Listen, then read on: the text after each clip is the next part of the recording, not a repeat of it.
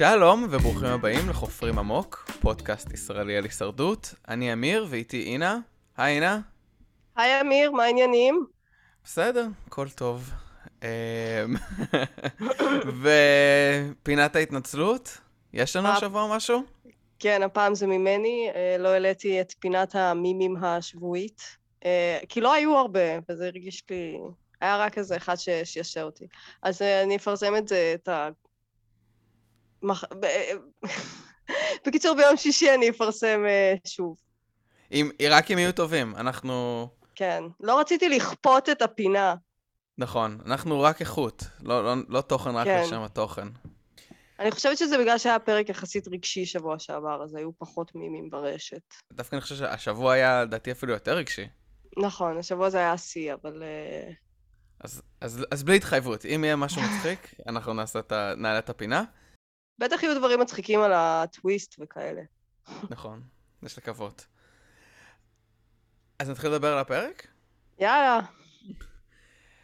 טוב, אז אנחנו מתחילים אה, כהרגלנו ישר אחרי ההצבעה הקודמת, וכאילו ליאנה נגד דני ודשון. ברור למה ליאנה כועסת. לא, לא נראה שיש לה הרבה, אבל באמת סיבות להיות באמת פגועה, נכון? נכון, גם בשנייה שהם אמרו שזו הייתה התוכנית של ריקארד, אז סבבה, היא המשיכה לכעוס, אבל באיזשהו רגע זה כבר היה לה מין כזה, אה, טוב. הם לא אמרו שזה... התוכ- הם, הם אמרו שהיה רוב, שהיה לזה רוב בכל מקרה. וזה לא מאה אחוז מדויק, כי אפילו שבאמת יכול להיות שהיה לזה רוב, אז א' כל הם היו 4-4, ואולי נגיד עם ההצבעה של זנדר הם היו 5-4, אבל עדיין לשן היה איידל, אז זה לא, כאילו, היה להם מה לעשות בתכלס, אם הם היו באמת רוצים להציל את שן. נכון, אבל, ב... אבל נראה לי שגם היא הבינה, והיה איזשהו שלב שלדעתי אמרה את זה בפרק, ש... שן באמת, או שהם הסבירו כאילו שאי אפשר לנצח את שן. אז נראה לי שאחרי הכעס הראשוני גם היא הבינה שבסוף לא הייתה פה הרבה ברירה והרבה שאלה. כן, אני חושב שאי אפשר היה להגיד לה, כי כמו שראינו בפרק קודם, היא מספרת הכל לשון. זה, וזה אפילו היה לא על זה שהולכים להעיף את שון, אלא על זה שהולכים להעיף את ריקארד, שזה כאילו הכי, הכי רע לליאנה. ואני חושב מצד שני שכי, אבל ליאנה באיזשהו שלב עברה כבר מלשחק משחק אסטרטגי, והיא עברה לשחק משחק רגשי מאוד. אז אני לא יודע מה, מה באמת היא הייתה עושה, או מה היא חשבה לעצמה מבחינת מי היא יכולה לנצח וכאלה, אבל בכל מקרה היא גם מבינה שאין לה ברירות, שאם היא רוצה להתקדם במשחק, זה חייב להיות עם דני ודשון. נכון, בסוף היא חוזרת אליהם. כן, ודשון, לא יודע, מנסה לייצר איזשהו ריב עם ריקארד. אני קראתי את זה אה, בהתחלה, בפעם הראשונה שראיתי את זה, אז הייתי כזה, מה יש לך, אחי? אחר כך, בפעם השנייה שראיתי את זה, אמרתי, אוקיי, הוא סוג של קצת נפגע, כי כבר אמרתי שלדשון יש איזה אגו קצת אה, שברירי. אבל אחר כך, אני חושבת שהוא עשה עם עצמו איזושהי כזה התבוננות, למה זה כל כך uh, תסכל אותו, ולמה הוא כל כך הגיב בכזאת אמוציה, כי בכל זאת הוא לא איזה... הוא בחור חכם ואינטליגנט. ואז זה פשוט כאילו, כי זה כנראה באמת נגע לו בנקודות הרגישות של הברית, וכמה היה לו קשה, אז פתאום שקוראים לו נחש, ושנותנים לריקארד את המיליון דולר, לא יודעת, משהו שם כזה, אה, נראה לי ישב עליו. אני חושב שדשון וליאנה מאוד מאוד מרגישים את, ה... את הקונפליקט בין ה... איזשהו מטה-נרטיב שהם רוצים לייצר, ו... ואיך שהם באמת רוצים לשחק את המשחק. אבל אני חושב שבערב זה היה פחות הדבר הזה, אלא יותר... נראה לי זה היה יותר קנאה שריקארד מקבל את הקרדיט, מאשר באמת שהוא הרגיש רע שהיא קראה לו נחש. אני חושבת שזה היה קשור, אני לא יודעת. אוקיי, אז את הדבר הזה עם דשון אנחנו עוד נראה... בעצם דשון הוא הכוכב של הפרק הזה, מכל כך הרבה סיבות. וקצת גם דני. היה לו גם... אה, נכון, ודני עם... לדני היה story line מאוד משמעותי בפרק הזה, ו- ובעצם אנחנו רואים את זה ישר אחרי הסצנה הזאת עם שון. כל כך משמעותי, שחשבתי שהוא יודח. נכון, אני גם. כלומר, כי ברגע שראינו, אז ראינו את דני מדבר על, ה, על המוות של אבא שלו כשהוא היה צעיר, ודני באמת, כשחקן שהגיע רחוק, ושחקן שהוא, אני חושב, לפחות לי מרגיש משמעותי, אנחנו לא, לא רואים או לא ידענו עליו יותר מדי עד הנקודה הזאת. כלומר, הוא ודשון שיחקו משחק דומה, אבל דשון אני מרגיש שעד כה ראינו כל כך הרבה צדדים באישיות שלו, ודני הוא כאילו מאוד שקט, מאוד... הוא שמה והוא מדבר עם אנשים ו- ומרגיש שאנשים אוהבים אותו ושהוא פעיל והכל, אבל זה בעצם הפעם הראשונה שאנחנו רואים אותו יותר נפתח, ככה מבחינה רגשית. אבל אני אוהבת את זה, אני מרגישה שזה מין הבחירות האלה של העריכה, שדווקא להביא את זה כבר בפרק כל כך מתקדם, במיוחד עם ה closure היפה שהוא זכה בחסינות. נכון. היה בזה, היה בזה מין ערך אה, מוסף וחשיפה יפה, בדיוק כמו עם החירשות של אה, ריקארד או עם הסיפור של אריקה, כאילו שזה באמת, כמו שאמרת, מתגלה בשלבים. עכשיו אני תוהה אם אולי פתאום הת'ר תזכה לאיזה משהו, או שישכחו אותה גם בזה. תראי, אני חושב שבשלב הזה הת'ר תהיה איתנו עד הפרק, כאילו, עד, עד, עד הפריים האחרון של הישרדות אנחנו נראה את הת'ר. מה שהיא לא קיבלה בתחילת המשחק, היא עכשיו תקבל בסוף. אז כן, אז, אז דני מדבר על אבא שלו, ו, ובעצם משם אנחנו הולכים ל challenge. ואנחנו נכנסים ל challenge, שוב ג'ף מדבר על המצלמה, שוב הרגיש לי מיותר לגמרי. מה זה, מה זה נתן לנו? לדעתי זה לא נתן לנו כלום. כן, אבל אז אה, אולי לא היו מראים את אה, אריקה אומרת לו בוקר טוב, זה היה חמוד. זה, לדעתך זה היה שווה זה? לא יודעת, לא, כבר לא הפריע לי, שתדע, זה לא, זה לא היה לי מוזר כמו בפעמים הקודמות שהוא פתאום כזה שבר את הקיר הרביעי. איכשהו פה זה כבר הפריק לי. כן. התרגלתי, או שבדיוק חשבתי, אה, נכון, בפריוויו של הפרק הקודם היה טוויסט, מעניין מה יהיה הטוויסט עכשיו, כזה לא... כן, אבל הוא לא נותן לך שום מידע, כאילו, הוא פשוט אומר, אוקיי, הם הולכים להיכנס, ויהיה טוויסט. אז א' כל ידענו את זה, ב', יותר כיף לחוות את הטוויסט, לא שיגידו לך, עוד חמש שניות, טוויסט לפניך. זה בדיוק הדברים שהם טובים בנהיגה בטוחה, הם הרעים בלייצר מתח בתוכנית טלוויזיה. מקבלת, מקבלת.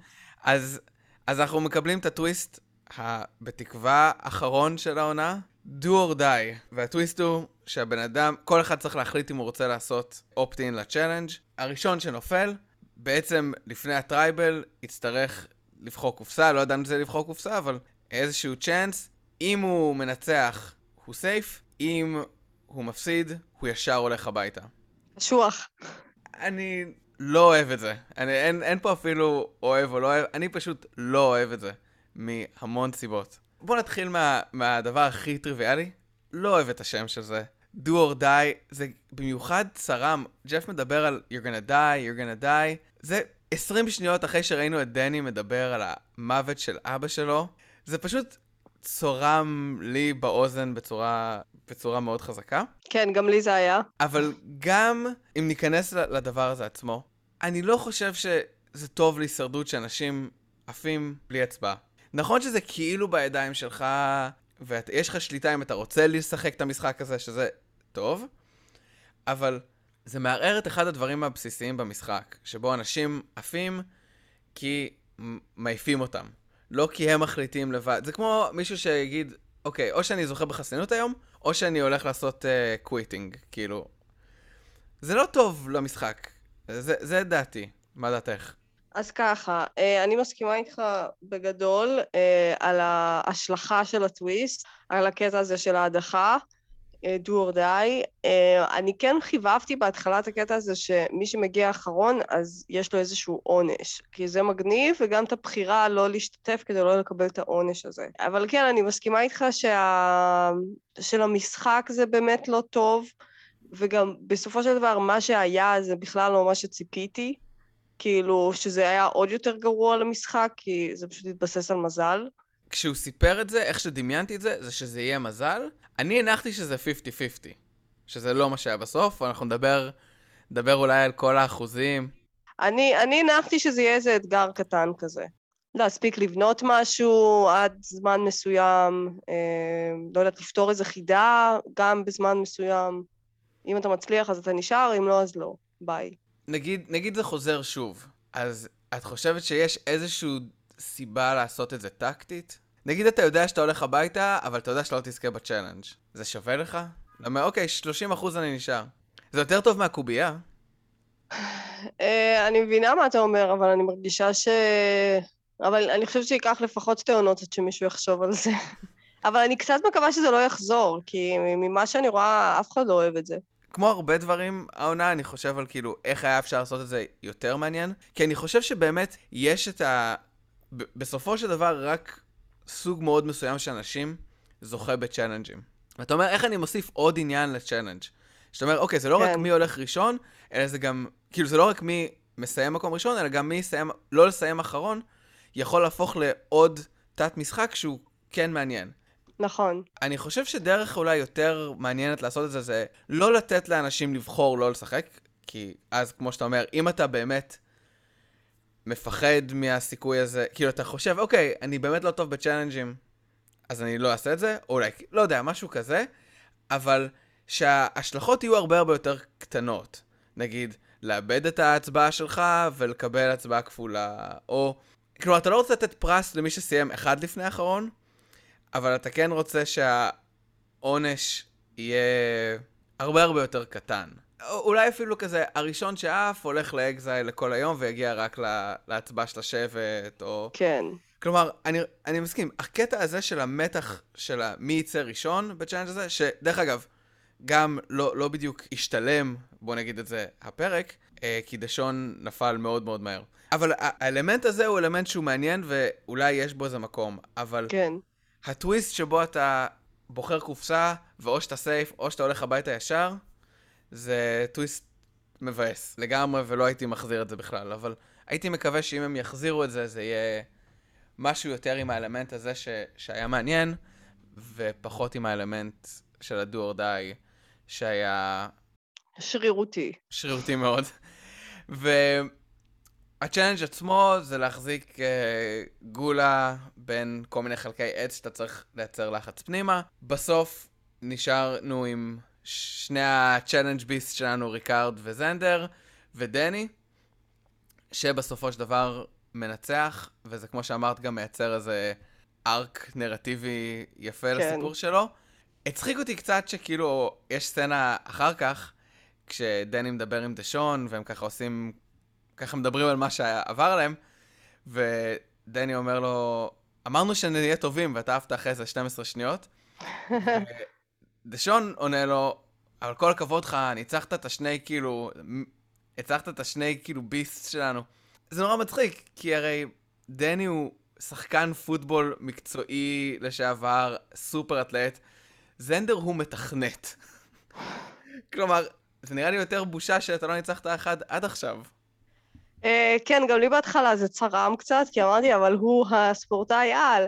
אבל אז בטח כאילו דני יש לו מין כאלה אמירות, אה, מה זה, האתגרים פה הם אה, הרבה... הם לא לטובתי בהכרח, זה, הם לא משרתים את אה, היותי ספורטאי, הם נותנים כזה קדימות אה, לדברים קצת יותר אה, דיוק ולא יודעת, קורדינציה.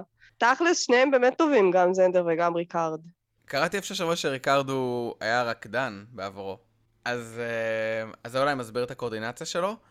אבל ה challenge הזה היה נראה בעיקר כוח וכאילו מוכנות לשאת בכאב. כמו דרך אגב, ה challenge הזה של... שזנדר זכה, שהוא היה צריך להתעלות על, ה, על הצלב, אז קראתי, היה, קראתי את הריאיונות אה, יציאה עם נסיר. ונסיר אמר שלקח לו שבוע שיחזור לו כל התחושה בידיים, ולקח לו חצי שנה מאז האתגר הזה שהוא יוכל לעשות שכיבות סמיכה. כאילו שכיבת סמיכה אחת. כאילו, הנזק לידיים שלו היה מטורף. וואו, איזה קיצוני. אז אחרי שכולם ב camp אומרים לדשון, כל הכבוד, אתה תהיה הראשון שהולך לחוות את הטוויסט הזה, מתחילים לדבר אסטרטגיה, כי, בכ... כי יש סיכוי מסוים שתהיה הצבעה. ובעצם נראה שה alliance החדש, שהוא בשליטה של זנדר, ריקארד, אריקה והת'ר, הולך ללכת על ליאנה, ודני ודשון מנסים להפוך את המצב וללכת על ריקארד.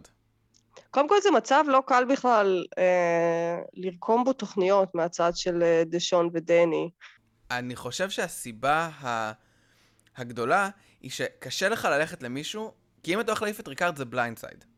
אז אתה צריך לשכנע אנשים, תקשיבו, בואו אנחנו הולכים לעשות blindside לריקארד, ואנשים צריכים להתחייב לזה. מצד שני, יכול להיות שלא תהיה הצבעה. ואז, איך הם יודעים שאתה לא תלך מחר לריקארד, ותגיד לו, אתה יודע, אתמול אריקה הייתה מוכנה להדיח אותך. מהמם. זה לא טוב להתחייב לתוכנית כזאת, כשאתה לא יודע שאתה יכול לבצע אותה. וזה מעלה עוד יותר את הסיכון ב blindside כזה, מבחינת החברים לקשר, ואני חושב ש... אני חושב שאולי זה אחד הסיבות שאריקה בסוף לא עשתה את זה. אני לא יודעת, אני ממש הייתי אה, בטוחה שאריקה תלך על אה, ריקארד, ממש חששתי. למה? אה, כי הסיבות שלה היו נכונות, אריקה מסתכלת, אה, כי אה, הזדהיתי עם כל מה שהיא אמרה, באמת התלבטתי יחד איתה. כמו שג'ף ביקש. כן, אני בתור צופה לא רציתי שריקארד ילך, כי אני אוהבת אותו ואני בעדו, אבל אם אני אריקה, זה הזמן אה, להדיח אותו, כי גם הוא כמו שן, שחקן שעכשיו המניות שלו מאוד גבוה, וכנראה ינצח את כולם שם, ונראה כפוטנציאל, אה, והוא גם מעולה באתגרים, אז יכול להיות שהיא כל הזמן חוזרת לזה, אולי לא תהיה לנו עוד הזדמנות. ויש לה גם את האנשים שיכולה לעשות את זה איתם. אבל מצד שני היא גם אומרת, ואני גם מבינה אותה בתור מישהי שקצת שיחקה מה, מהתחתית, ולא הייתה לה ברית, שפתאום יש לה אנשים שהיא יכולה לסמוך עליהם, או לפחות שהיא מרגישה שהיא יכולה לסמוך עליהם. זה הרגשה שבטוח אה, היא סופר כאילו, היא סופר מחזקת אותך במשחק הזה, ולשבור את זה כל כך מהר עד שהשגת את זה, כי נראה לי זה הכי כיף לשחק בתחושה שיש לך ברית. אני דווקא יותר הזדה... הזדהיתי עם מה שאריקה עשתה, ולא מה שאריקה דיברה. כי הרי אם אריקה... אז נכון שצר... כאילו, היא לא יכולה לנצח את ריקארד. ועם המסקנה, זה, זה מסקנה נכונה. הבעיה היא שאם היא מדיחה את ריקארד, אז גם אם היא, אפילו בלי לקחת את האפקט של לבגוד בברית הזאת, ובוא נניח שאתה נשאר עם זנדר איתך, אתה עכשיו שם את עצמך במצב שיש שלושה אנשים שהם super tight בצד השני, ואתה נשארת עם הת'ר וזנדר. אז אתה צריך גם באמת להגיע לסוף. ואני לא חושב שלהדיח את ריקארד היה שם אותה במצב טוב של להגיע לסוף. כי דני ודשון כנראה לא יבגדו אחד בשני. הם מוכנים לבגוד בליאנה, אבל אני חושב שההעדפה שלהם תהיה להגיע עם ליאנה. אז, אז אתה, הם פשוט tight. אז להדיח אחד משלך שם אותך עכשיו עוד פעם במיעוט. דני גם מדבר עם זנדר, אבל אני חושב שזנדר צודק בחוסר רצון שלו להדיח את ריקארד. כן, שם בכלל, מה שאהבתי זה שזה ממש אה, נראה לראשונה שלזנדר יש באמת בן ברית שהוא רוצה לשחק איתו על אמת. לא כמו עם אבי וטיפני שהוא uh, השליך. אני בטוח שזנדר שמח שיש לו ברית, כאילו, מה זה, אנחנו רואים את זנדר מאוד מאוד שמח שיש לו ברית שהוא לא בתחתית. אני חושב שעם ריקארד הוא פשוט צודק טקטית, שאם ידיחו את ריקארד, זנדר הוא הבא בתור. ו... זה נכון שזנדר, או לפחות לפי מה שאנחנו רואים, זנדר לא יכול לנצח את ריקארד בסוף. אבל זנדר הוא טוב ב challenges, יש לו סיכוי טוב, אני חושב, לקחת, אה, כאילו, לנצח את ה challenge האחרון מול ריקארד. זה נראה לי סיכון טוב מבחינת זנדר להגיד, אני מוכן לקחת את הסיכון שאני אגיע ל challenge האחרון עם ריקארד, ונראה מה קורה אז. כן. אין ספק שהוא, בתכלס הוא נמצא במצב מצוין שהוא נהנה משני העולמות. מצד אחד יש לצידו אסטרטג מעולה שהם יכולים ביחד לעשות תוכניות, אה, ומצד שני, כל עוד האסטרטג הזה נמצא שם, אז כנראה שהוא יהיה המטרה. אבל זה מצחיק אותי ממש אה, לזנדר יש את האיידל ועוד פרק עובר ואף אחד לא, אף אחד לא כאילו, אף אחד לא מתייחס לזה, אף אחד לא מנסה אפילו to flash it. כלומר, אני חושב שזה יותר מראה שהם כבר מתחילים לחשוב עם מי אני רוצה להגיע לסוף, ופחות מי הולך לקחת לי מקום בדרך. כן, למרות שאני חושבת שאם זנדר יגיע לסוף, יש לו אחלה סיפור, ואני בטוחה שהוא גם מאמין בעצמו, ש... וגם אני לא חושבת שהוא כזה חסר סיכוי.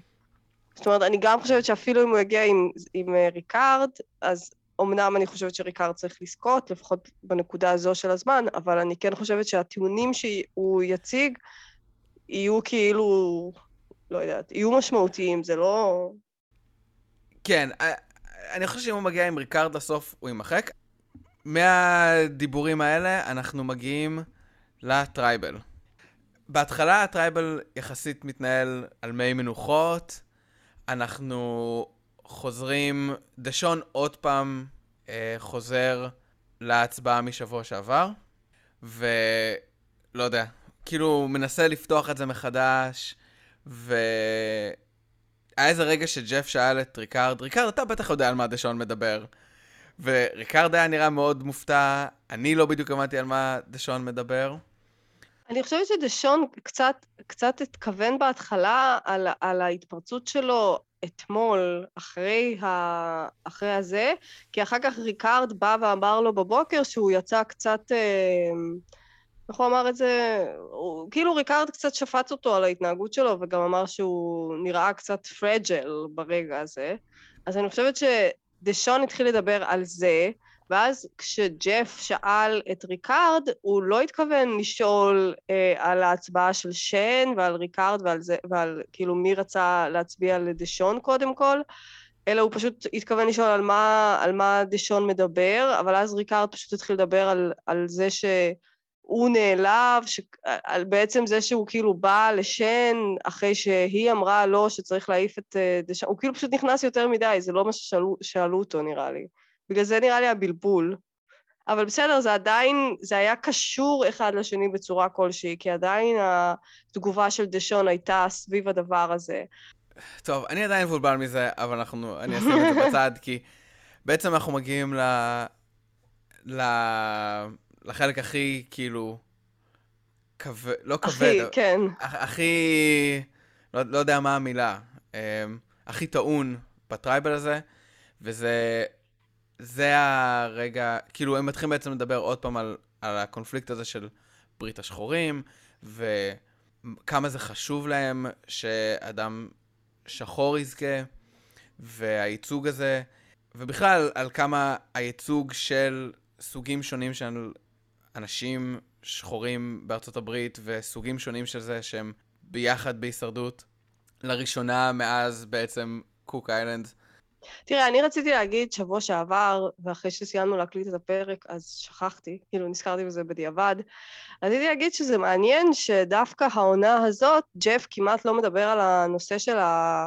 כזה גזעים ומה כל אחד מביא איתו לטרייבל, כי בעונות קודמות הוא תמיד היה עושה את זה, תמיד היה, היה את איך קראו לו, ג'מאל, שדיבר הרבה על אה, representation, והיו עוד כמה שדיברו, כשהם בודדים אז קל לדבר על זה, אבל כשהם בברית אז הוא לא יכול באמת להוציא את זה לאור, כי אז בדרך כלל לא מוציאים ככה ברית אה, מהארון, לא יודעת, זה אמור להישאר דבר סודי, אי אפשר כזה להצביע, אה, אתם שחורים אז אתם משחקים ביחד.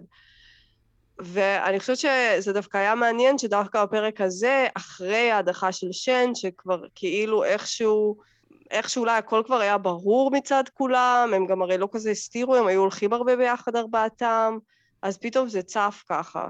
זה היה דווקא מעניין, לא יודעת. זה היה גם צפוי שזה יקרה, כי באמת לא, לא, לא, זה לא הוזכר בכלל במהלך המועצות שבט, זה הוזכר לנו כצופים במשחק, אבל לא היה על זה שיח. נכון, נכון, זו נקודה, זו נקודה טובה. היה איזה רגע שבסוף, שליאנה אומרת כזה, כמעט מתנצלת לצופים של, mm-hmm. אני יודעת שזה לא מה שאתם באים לראות הישרדות עבורו, ומצד אחד אני כאילו, אני מבין את, ה, את המחשבה הזאת של חלק מהצופים שאומרים, אוקיי, אני רוצה לראות blindsides, אני רוצה לראות, אה, לא יודע, שקרים ו idols ו challenges ודברים כאלה.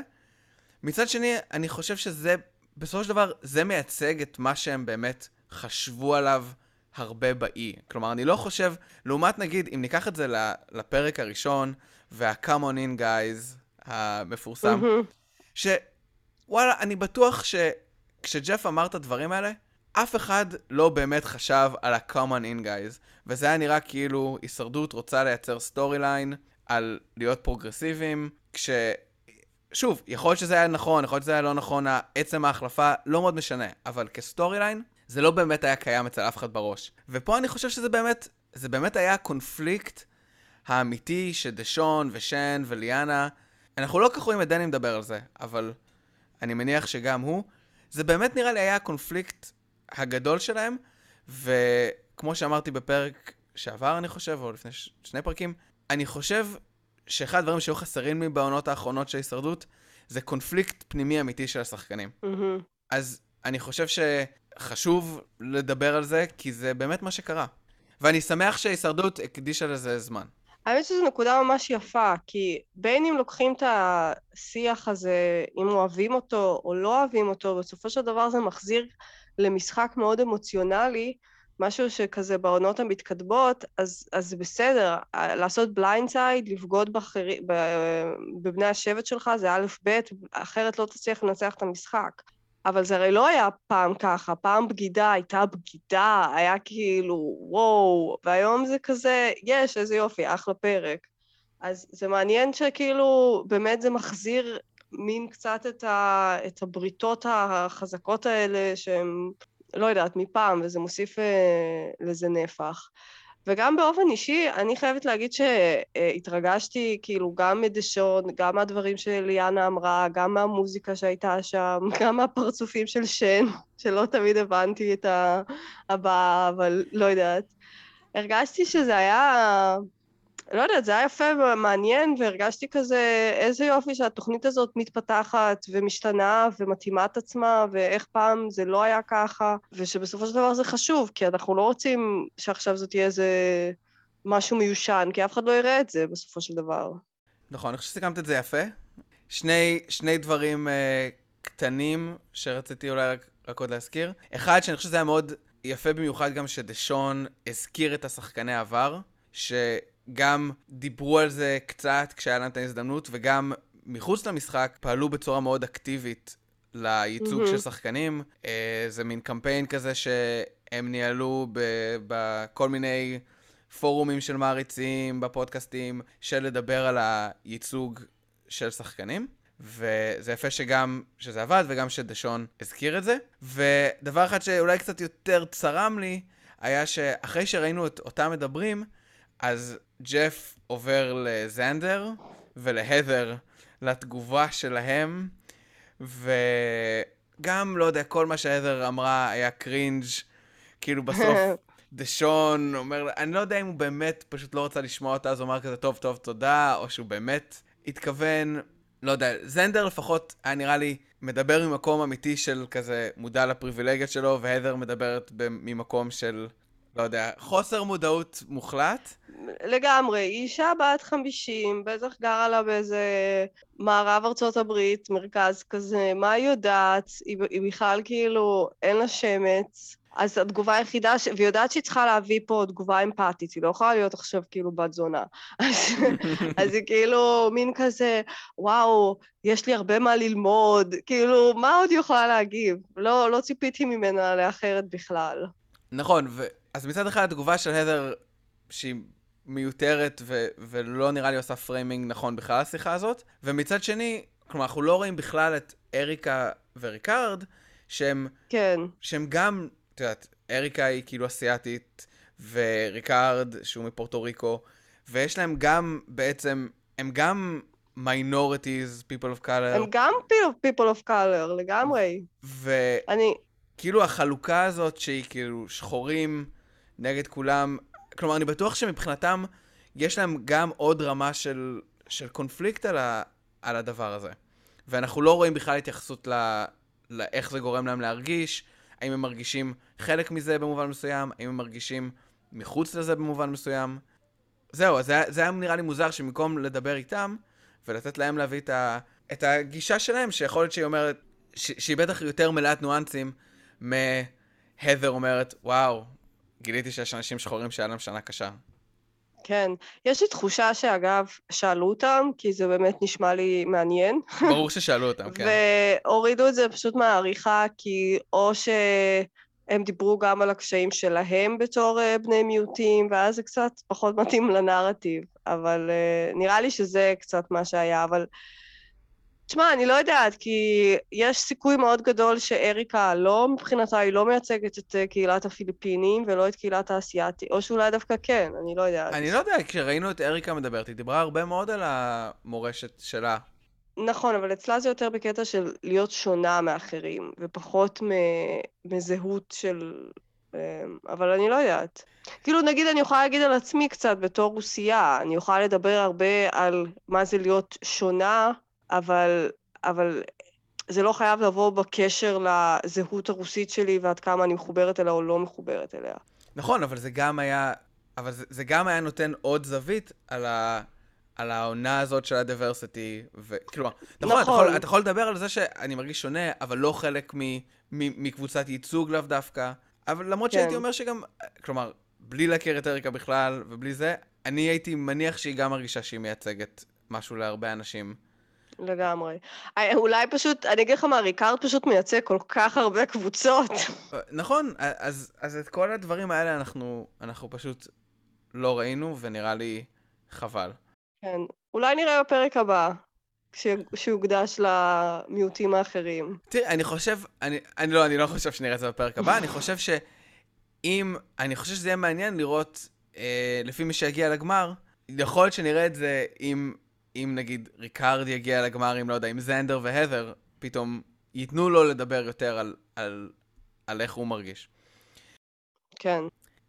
אז אחרי שדיברנו על הדברים האלה, חוזרים למשחק.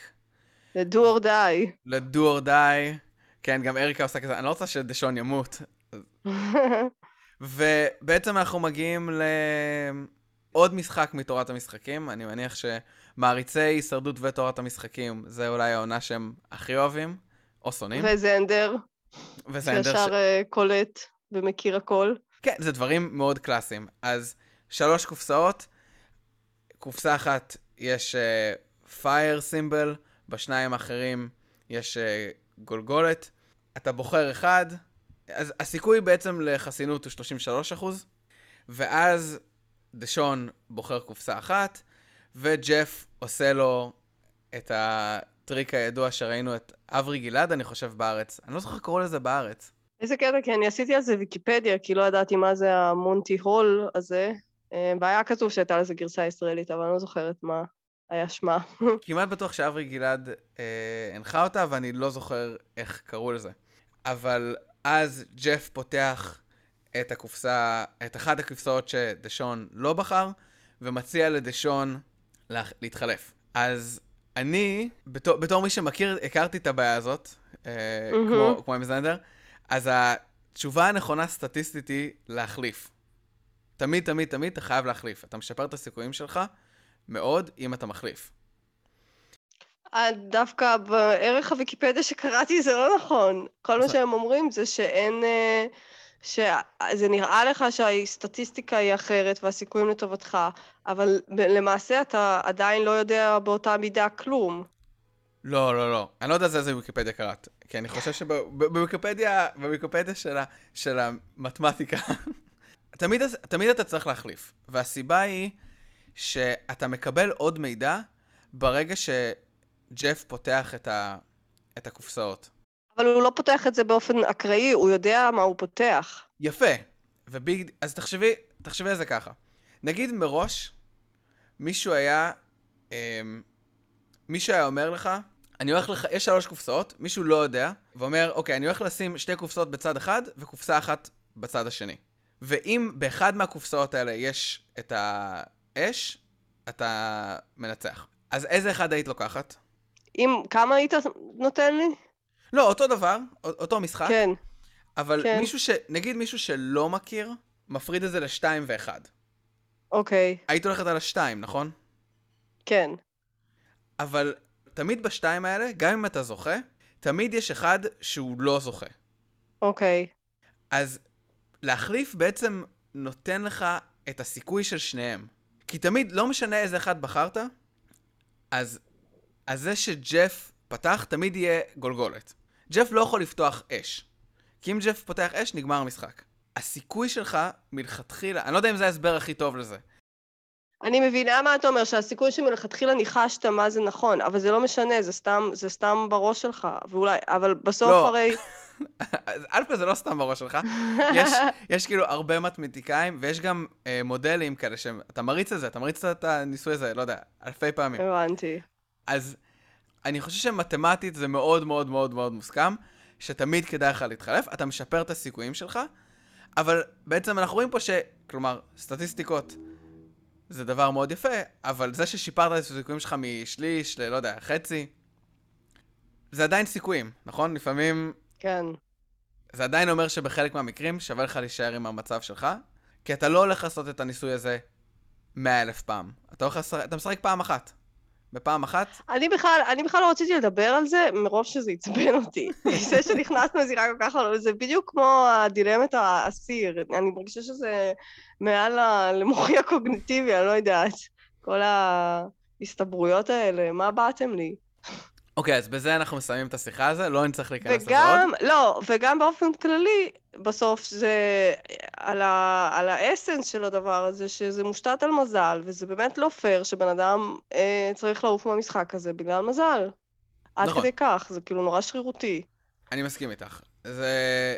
את, ה... את הנושא של כל, ה... כל הקונספט, לזרוק, אה, האם הוא היה צריך להחליף כן או לא, סטטיסטית כן, בפועל אנחנו רואים את מגבלות הסטטיסטיקה, ובסופו של דבר, המזל היה איתו, והוא זכה בחסינות, ונשארנו עם דני ודשון שהם safe, זנדר עם ה idol ביד שלו, והולכים להצביע. איך פחדתי שריקארד יעוף. וגם ריקארד חשש. ברור. הפנים שלו ממש צמחו ברגע שדשון... נכון. ובסוף אריקה מחליטה לא להעיף את ריקארד, אבל זנדר כנראה לא מאוד בטוח בזה, כי זנדר משתמש ב extra vote שלו. אה, פעם השנייה העונה שאנחנו רואים את ה extra vote לא משוחק אה, נכון, או אולי משמש כפוליסת ביטוח למשהו שלא היה צריך. למרות שאני גם לא באמת הבנתי מה היה קורה, מה זנדר היה חושב שהיה קורה אם הוא היה משתמש ב extra vote. כי אם, אפילו בוא נניח שאתה סומך על הדר 100%, שזה גם שאלה, כי הרי אם אריקה מתהפכת עליך, יכול להיות שהיא את הדר, ואז בכל מקרה אתה במיעוט מספרי. אבל גם אם אתה אומר, אוקיי, יש לי את הדר, ואין לי את אריקה. ועם ה extra vote, זה מייצר מצב של 4-4. מה עוזר לך להגיע לתיקו? כי הרי אם אתה מגיע לתיקו ואתה זנדר, אז אתה רק תיצור מצב שבו... הרי אתה לא יכול להגיע, בתור זנדר אתה לא יכול להגיע למצב שבו אתה תיקח עוד פעם מזל בשביל לשמור על ריקארד במשחק שלך.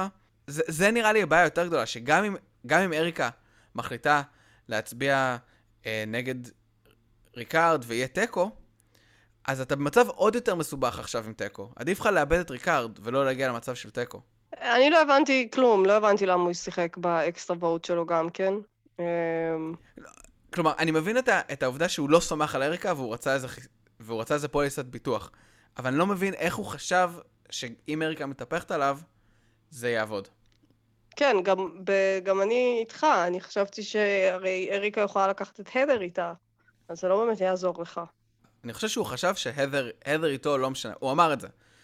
יכול להיות שיש שיחות, אנחנו כל כך כאילו בטוחים, אנחנו לא רואים יותר מדי הרי את הדר, אמ, ואומנם לנו ברור שהן זוג, אבל לא כזה נשמע שחברי השבט האחרים כאילו טוענים שהם איזה פאוור קאפל, לנו זה ברור. לא, אני חושב שראינו איזה סצנה בפרק שעבר, או פרק לפני, שאריקה והדר כן. קרובות. אולי זה היה בפרק שהדיחו את נסיר? כן. יש סצנות שאומרות לנו את זה כצופים. זה בסדר, אבל אני אומר, גם אם אתה חושב שהדר איתך, אני לא רואה איך ה extra vote מציל את המצב. אולי ריקארד אמר לו, תשחק את ה extra vote כדי שתוכיח לי נאמנות. כולם למדו משן. אם יש סצנה כזאת, זה הסצנה שהייתי רוצה לראות. אולי זה, אולי זה סצנה אקסטרה שנראה השבוע? כן. בכל מקרה, בסופו של דבר, אריקה מחליטה לא לשבור את הברית. ליאנה הולכת הביתה. מה זה שמחתי? אני כל כך אוהבת ש... אני יודעת שזה דבר uh, obvious להגיד, אבל אני כל כך אוהבת שאנשים שאני לא בעדם מודחים, איזה כיף זה. זה לא קרה הרבה פרקים. אז כן, למרות שאת מדברת uh, הרבה מצד אחד על הרצון שלך שתהיה אישה זוכה. נכון, אבל אני יודעת שזאת לא תהיה ליאנה. אני כבר... אה, אישה זוכה, האחרונה שהסיכויים שלה לזכות זאת, שנשארה זאת אריקה. אז... ואם זה בין אריקה וליאנה, אני לגמרי מעדיפה את אריקה. אז כמו שג'ף אמר, הפרק היה הפעם האחרונה להשתמש בקוביית המזל, ובעצם ראינו את הקובייה מסיימת את תפקידה בלי להשפיע יותר מדי, חוץ מאולי מזה שהיא הרסה לסידני את הסיכוי להדיח את אבי, אבל לא יודע, מה דעתך על, על הקובייה כקונספט, עכשיו שראינו את, את, כל, ה, את כל העונה מבחינתה? אני חושבת שלא ראינו מספיק מהקובייה כדי שאני אוכל איכשהו לנתח את. התוספת שלה למשחק. כאילו היה איזה שלב, היה איזה שלב שאמרתי, אולי מישהו מהם ישחק את ה-shot in the dark שלו, אבל זה כמו דילמת האסיר ובעיית מונטי הול, כאילו זה הדברים האלה של מה הסטטיסטיקה אומרת, כאילו, אתם סתם סומכים לי קצת את המשחק, אני חייבת להגיד. תדברו על גזע כמה שבא לכם, תדברו על מעבדות וטרנסים וזה, אבל uh, חלאס עם המשחקי סטטיסטיקות סיכויים האלה, פחות מתחברת. אני לא חושב שהקובייה היא ממש עניין של סטטיסטיקה, אני חושב שהקובייה היא עניין של האם אני בטוח שאני זה שהולך הביתה. ו... כי הרי אם זה, מה שאני חושב שמעניין פה זה שהיה נראה שדני ודשון וליאנה האמינו שאריקה איתם. כי אני חושב שאם הם לא היו מאמינים בזה, אז ליאנה הייתה משחקת את הקובייה שלה. אבל אז ליאנה... זה לא משנה, כי גם אם הייתה משחקת את הקובייה, אז הם היו מחליטים מי הולך הביתה. אז יכול להיות שכן היה פה איזה משחק שבגלל זה אריקה שידרה יותר... אולי ליאנה חשבה שאריקה והלר יצביעו ביחד לריקארד. יכול להיות, אבל אני אומר, יכול להיות שזו הסיבה שאריקה שיחקה יותר כאילו את ה... אולי אני איתכם, אולי אני לא איתכם, כדי שליאנה לא תשחק את הקובייה. אז אם, mm-hmm. אם שואלים אותך, הנה, העונה הבאה, להכניס את הקובייה, לא להכניס את הקובייה, מה את אומרת? אני לא יודעת, אני לא יודעת. בא לי אולי, אין לי בעיה שיבדקו את זה עוד בעונה הבאה, כדי שאני אראה עוד כמה מהלכים איתה. התחושת בטן שלי אומרת, תעיפו את הקובייה. Mm. אם שואלים אותי, עונה אחת קדימה, אני אומר להם, כן, תשימו את הקובייה עוד עונה אחת, ובואו דברו איתי בסוף של העונה. זה מה שאני גם אמרתי. אוקיי, אז סבבה, אז אנחנו מסכימים. לסיכום הפרק, אנחנו נדרג את הפרק בין 1 ל-5. אז 5 הפעם זה ההתלהבות של ג'ף כשהוא מספר לך על טוויסט גרוע, חסר פואנטה שהולך להרוס את המשחק. ואחד, זה ההתלהבות שלו, שדשון מפיל את הגולה אחרי 11 שניות, ומתבאס לו את כל החיים. סבבה. אני הולך על אה, ארבע, ארבע וחצי, ארבע, אני הולך ארבע בגלל, ש... בגלל הטוויסט שעצבן אותי. אבל אה, באמת שהתרגשתי, כל מה שקרה אחרי הטוויסט, המועצת שבט המאוד ארוכה הזאת, אז כמו שאמרתי, התרגשתי ממנה. אה, מאוד שמחתי כשליאנה עפה, אה, ובאמת אין, אין כמו לראות, אני כל כך אוהבת לשמוח מהדחה של, של, של אני שמחה, זה כזה, יש, היא עפה, איזה כיף, ליאנה, ייי, לא ריקארד. אז אה, זה ישר מגביה לי ציונים, אז ארבע. מה איתך? Um, אני כאילו יותר שלוש וחצי, ארבע, mm-hmm. ואני מניח, רק כדי שלא נסכים שוב, אני אלך על שלוש וחצי. אני חושב, אני מסכים איתך, כלומר, מצד אחד היה הרבה, זה היה פרק מעניין, אבל הטוויסט הזה היה ממש ממש ממש גרוע, וגם כשאתה חושב יותר על אחוזים ותורת המשחקים, ועל... כלומר, כל הדברים האלה שהייתי שמח שהיה קצת יותר אה, הישרדות. בפרק כן. הזה. אגב, ג'ף שבוע שעבר אמר באיזה ראיון, או לא יודעת מה, שזה הולך להיות הפרק הכי טוב של העונה, וכזה, דוד, למה אתה מבטיח הבטחות ולא מקיים? לא, נראה לי שהוא דיבר על הפרק הקודם, אולי לא לא, הוא דיבר על הפרק הזה. לא, לא, הוא דיבר על העונה. לא, אני, אני יודע.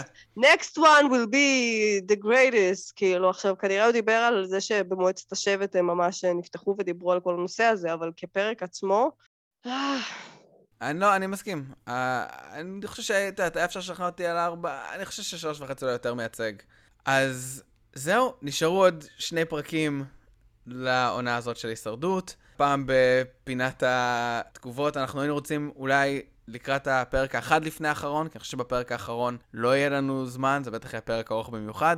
אז אם יש לכם איזו שאלה או נושא שאתם רוצים שנדבר עליו בפרק האחד לפני האחרון, אתם מוזמנים לשלוח לנו, או... בהודעה בפייסבוק בעמוד חופרים עמוק, או במייל, המייל שלנו, חופרים עמוק את gmail.com עם H בהתחלה. וזהו, אה, ורציתי להגיד תודה, לה... אז קיבלנו, היה את הספוטיפיי, אה, בטח כולם ראו בפייסבוק שאנשים העלו את מה הם הכי מאזינים, אז מסתבר שיש גרסה כזאת לפודקסטרים, וכל מיני סטטיסטיקות על הפודקאסט. אז מסתבר שיש 11 מאזינים בספוטיפיי, שאנחנו הפודקאסט שהם הכי הרבה מאזינים לו, אז uh, תודה לכם. אחת מהם זאת אחותי. היא שלחה לי צילום מסך שהכי הרבה הקשיבה לנו. אז תודה רבה לאחות של נינה, ולעוד עשרה מאזינים. ולעוד עשרה. הצדיקים. אז תודה לכם, תמשיכו להאזין, אה, מוזמנים, כמו תמיד, לפנות אלינו, תעשו subscribe, follow, לייקים, ונתראה בשבוע הבא. אז להתראות. ביי, אינה. להתראות. ביי, אמיר.